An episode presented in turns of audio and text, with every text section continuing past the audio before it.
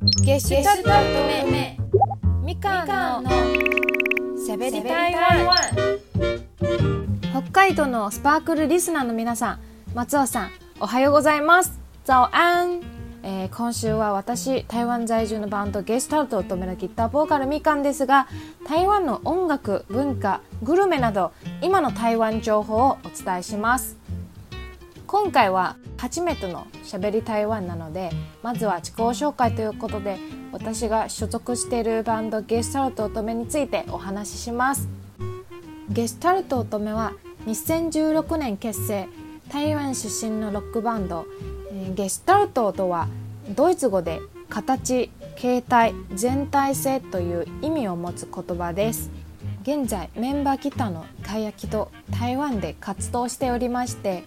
台湾と日本の架け橋になれるように頑張っております。よろしくお願いします。さて台湾春の地長と最近台湾であった面白い話についてお話しします。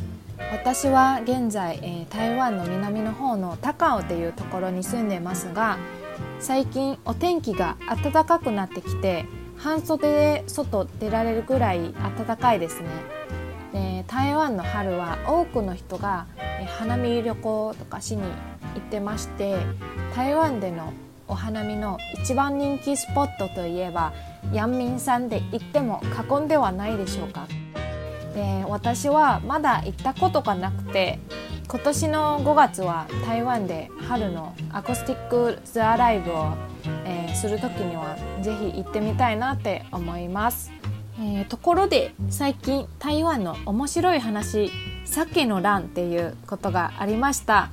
日本のお寿司屋さんスシローの台湾チェーン店は鮭の、えー、プロモーションイベントの一環として3月の2日間で、えー、名前に中国語の鮭が入ってる2文字のある人なら一択無料で食事することができます。このプロモーションイベントのため、えー、台湾全域ではなんとおよそ300人が改名しました。えー、市役所も、えー、仕事が急に増えていて悲鳴を上げているとのことです。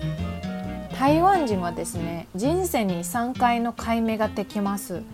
で1回イベントのために帰ってたら元の名前を戻すことにしたいなら1回のチャンスしか残らなくなりますね。